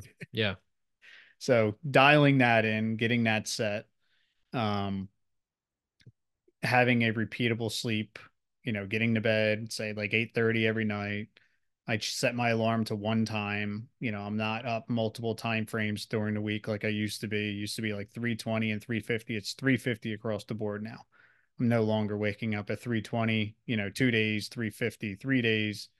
So, yeah. And that's part of the simplicity thing too, is like people, I've tried this before, where you try to put in a system that's so granular and it's like, oh, every day is slightly different. And, you know, yeah. it's like, it's like, well, you know, it's, it's not, it's not sustainable. It might be for a month, mm-hmm. you know what I mean? But beyond that, it becomes extremely hard to keep things. But if you can kind of simplify things and say, this is what I do every day. Like for me, what I've been trying to really dial in is like my pre-bed routine mm-hmm. and to get really into that stage. Cause I get to a certain point sometimes and it's like, you know, I, you know, my mind just kind of is like all over the place. It's kind of like thinking of things or what, what, what, what about, what about this? You know what I mean? And it's like, I need, I need like that little runway to kind of be like, okay, let's kind of land before we, you know, yeah. try to jump into bed and, you know, so I find that, you know, going to the gym at some point during the day mm-hmm. definitely helps with that. Um, reading a little bit before bed helps with that to kind of come down to the space where I'm like completely distracted by whatever it is. Some I'm, I'm engrossed in some novel or, you know what I mean? Or I'm reading, mm-hmm. I like reading like fantasy, like Lord of the Rings, that kind of thing. So it's like bringing you in, putting your mind in a totally different framework where you're just kind of, you know, and I used to do that before bed. I used to like, oh, well, I'll just close this book now and I'll just keep dreaming about it. You know, you know what I mean? But it's like, uh, the hardest part is really trying to stay as consistent as you can. But a lot of the reason why consistency falls out sometimes is because there's, you, you haven't defined your ability yet to, to, to say yes or no to certain things. Yeah. And so it's like, oh, well, this person invited me out on this Tuesday night. I usually don't go out until I go to bed. It's like, oh, well, now my whole schedule for the rest of the week. I'll go to bed. Yeah, right. Now it's thrown off for the rest of the week because it's like I nope. I didn't quite say no to this person. And it's like that that has to change because it's like once you can say no and keep your stuff in order, again, you know, there, there's caveats to all this stuff. You know what I mean? It's not like, oh, it's, you know, your best friend's birthday. Oh, sorry, you know, I really, really can't. Right. You know, you know what I mean? It's like yeah. there's give and take there. But I think by and large, people haven't at least defined enough. Where's that line between what's important and what isn't? Mm-hmm. You know, does that make sense? Yeah, no, absolutely. There was um definitely a few times that, you know, it was like, oh, you have to go do this or do that. Like, I want to go to bed. Like, you know, it's whatever, eight forty-five. Like, I'm ready to go to bed. And I just, I, I like staying strict on that because yeah. I know that the result of me going to bed late, I know what tomorrow is going to be like. And yeah. I just choose not to perform that way. Yeah. And like you're saying, there's, there's going to be times like, you know, you want to stay up and watch a movie. I'll try my best, but no guarantees, no guarantees, you know, uh, you know, I've always said like, have the wife carry you to bed. First five minutes, I'm usually asleep in a movie. Really? Let me sleep for five minutes because then I can stay up for the remainder of the movie. Like I have to, it's like I have to take that little cat nap, or if not, it's like it's so bizarre, dude. I don't know what it is. I, I just find myself engrossed sometimes with some of these. Uh, I don't know with, with film in general, and so sometimes when a movie comes on, it's like I could have been like ready, ready for bed, and all of a sudden I'm just like, I'm there, I'm there again. Just yeah, yeah. I'm not much of a T V person at all. I know, T V but... not for me. I, I do like a good movie though. I mean, like anything it comes on the T V, movies, yeah. series, or anything. Like if you want to watch it, you have to watch it in my operational hours, or I'm yeah. going to sleep. um, but yeah, I, I you know that's something for me is really trying to just dial some of those processes in, and um, I don't know that that yes no mentality of just being like this works, this doesn't, and this is why. Yeah, you, you got to be able to have control of that. You know, the everybody has to have control over something, some parts of your life. If not, you're just being, you're going to be ran into the ground. Yeah. You need to have control or there's no end game. Mm. It's not, it's a, it's a game of cat and mouse. Yeah. Until you get tired and you don't want that. You know, yeah. you don't want to be fifty year old with, you know, two or three kids that are teenagers or whatever, and you just can't run anymore or do anything. Like you're just wearing yourself into the ground. You know, you, you got to have definition of what your achievements are that you're looking forward to be at. Yeah. Like perfect example is, is uh, New Year's Eve coming up. Mm-hmm. And I've never been big on it. Just, it's just, it, to me, it's the most anticlimactic quote unquote holiday in the world. Sleep at like one twenty-five or whatever, twelve twenty-five when a fireworks stop going off in a neighborhood. It, it's like, yeah, I mean, it, it's just one of those things where it's like, I, people get so, you know, into it. And I'm like, I, I just don't. No, it's not my thing. I don't, I don't really get it. You know, I, I, I, I get it's, it's, it's all depends how you do it. Like, I'm also mm-hmm. cool with like, well, let's just play last year's at ten, go to bed. You know what I mean? Like, yeah. like, yeah. Um, and, uh, I don't know. I don't know. But that's one for me that I've been thinking about recently, because I've gone back and forth with, oh, well, what if somebody, you know, should I go out? Should I not? And it's like, well, no, it, it, for it just for days now, as you get older, the, the, the recovery period becomes like exponentially longer. Yeah. Yeah, my uh, one of my market mentors, you know, he had like a birthday last week or something. He drank on a Tuesday, and he was like, "I do not drink during the week, like because I know how it's going to be." And he drank, and for three days we heard him bitch every morning. Oh man, I can't believe I still feel like crap, you know. And he's only yeah. like thirty-four, thirty-five years old, but you know, yeah, I'm like, you know, you know me, I've given up drinking as a whole. You know, not that I won't have a shot or a drink every now and again, but I do not care to drink at all anymore, because I know that it just hinders my performance the next day so much, or it's like you're on the couch till two in the afternoon, and I'm not, yeah, not good with that. Careful. You're on, on the Leverage and Beverage podcast here, so, you know, be careful with that. No, but I hear you. You know, I, I've also defined, you know, what does that mean to me? It's like, I've, some people think that like, you know, um, drinking, like the, the per what, what the they think, think about in their head, but what the purpose of drinking is. Mm-hmm. And it's almost like to get to this point where it's like, oh, I think I'm having fun. Yeah. But in reality, it's like, that's not why I drink. I drink because I, I enjoy the beverage. Obviously yeah. there's a nice byproduct of having a little. That's bit, right. Everything you know, you've brought me, I'm like, okay, you know, I'll try yeah. it. Ain't like I'm right. anti-alcohol. It's just, right. I just choose not to drink. It's also a quality thing. It's like, I like drinking quality stuff. Mm-hmm. And so if you, you drink better quality stuff and less of it, I, I found much better results with that. I, I feel yeah. better. It tastes better. It's more enjoyable. Mm-hmm. And it's like, well, why, why would I, why would I switch that up? You know what I mean? Yeah. Um. All right, cool, man. Well, thanks for coming on. I have a a quick question around here for us at the end before we, we jump off, but uh, um, just, you know, your initial knee jerk reaction to um, things that have impacted you. So um, what is the coolest thing that you've seen lately? The coolest thing I've seen lately. Hmm. Could be gadget, tool, whatever. So we've been playing Story. with these yeah. um, augmented reality goggles at work hmm. that are pretty, pretty wild to me. Um, I know this is nothing new, but in the aerospace world, you know, it's been really awesome to deal with. Um, so that's definitely something on the more recent end, hmm. but, uh, yeah, I would say that. I would say the augmented reality as a whole is just really interesting to me. I know a lot of people are on like the A I kicks, but I think augmented reality, especially if like the new, um, what are they? The Zuckerberg just came out from the Oculus. Oculus. Yeah. So you have the new Oculus that have augmented reality. You know, you can turn your actual house into a video game now. I think that's awesome. Hmm. Because you can use it for like workspace and things like that too. Interesting.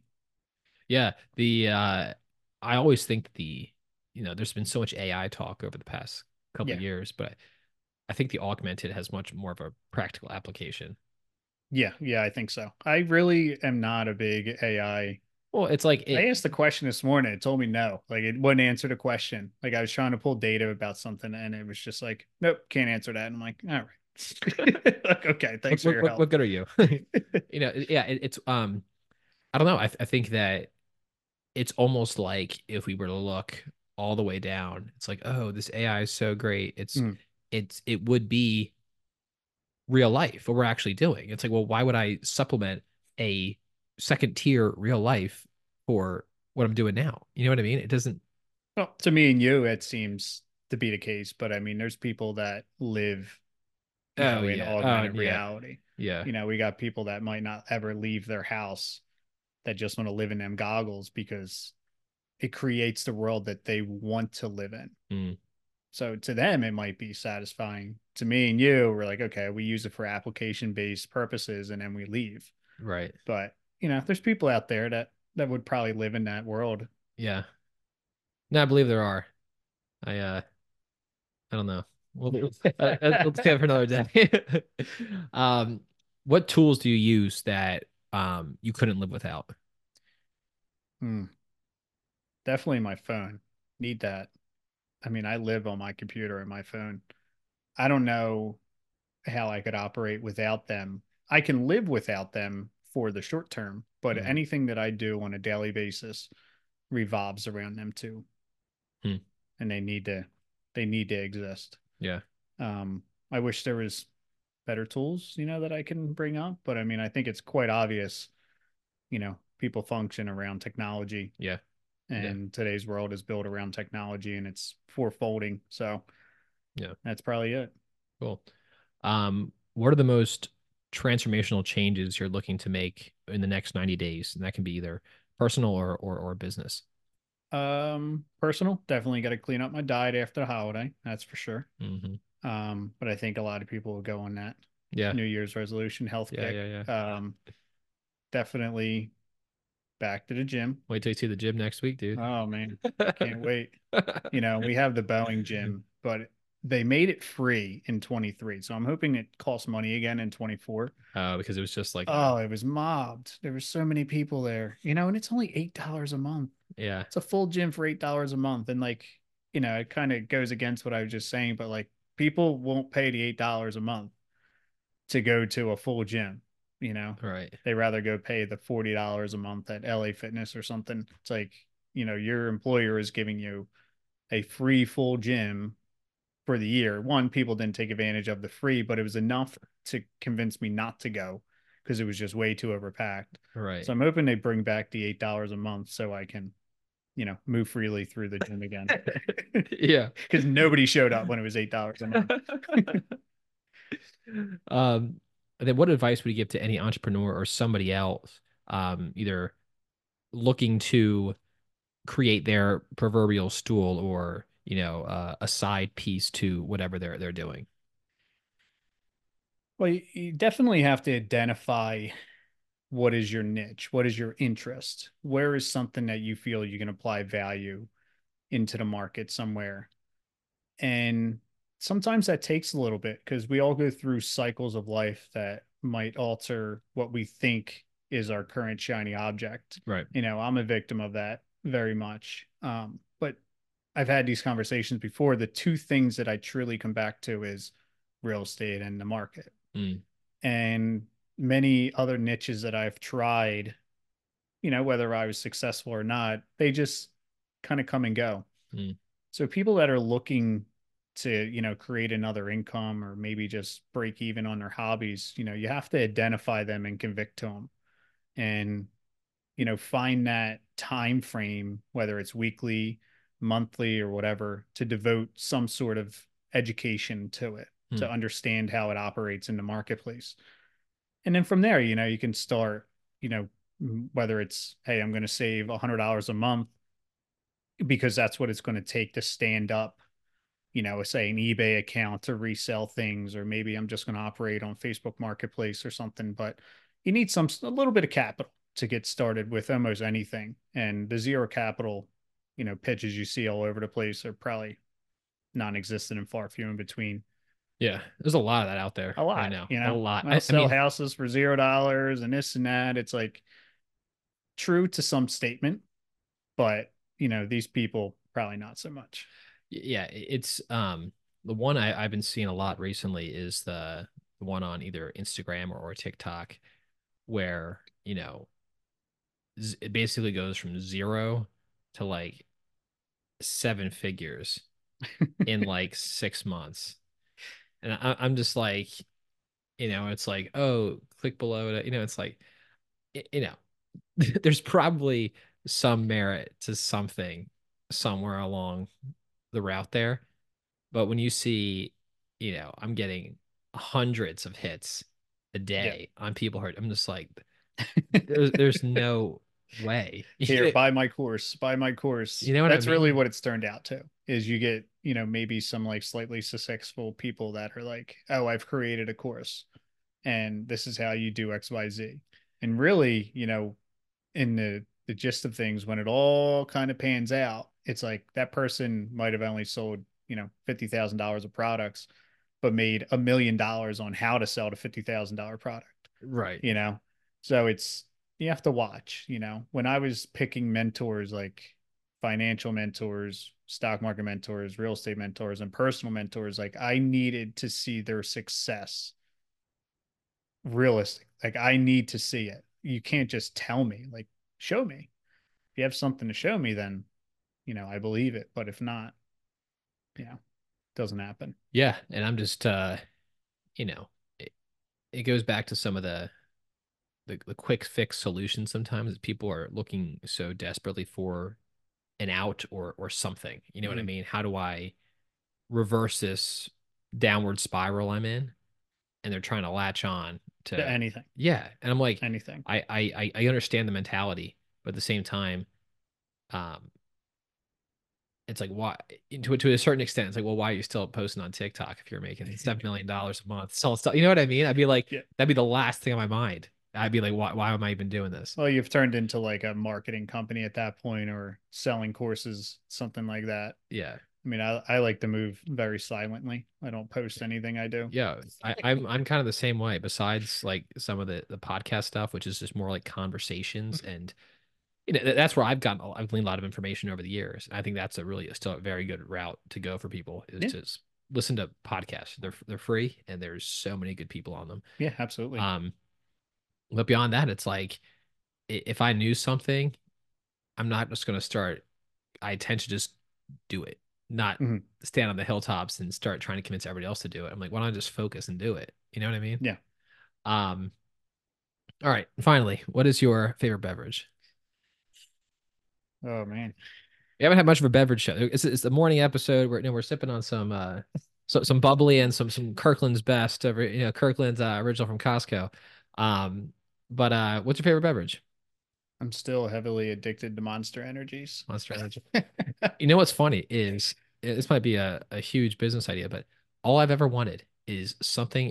I don't get any kick off of the energy side of it. Mm-hmm. I just want a water additive that tastes like Monster.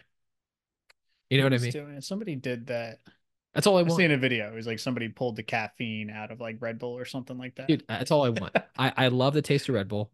I love the taste of Monster. Yeah. But I'm like, I don't I don't want all the, the, the shit in it. You know what I mean? Yeah. I just drink the Monster teas because they're uh, not super caffeinated. They're just like a nice like cup of coffee, energy yeah. level. And that's I'm good there. Yeah. I hear you I'm there. Good there.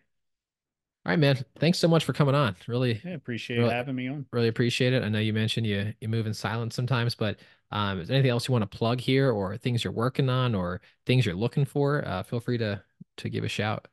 Always looking for off-market properties. Anybody wanting to sell their house, you know, I'm interested in buying. Cool. Is there is there a place people can contact you at?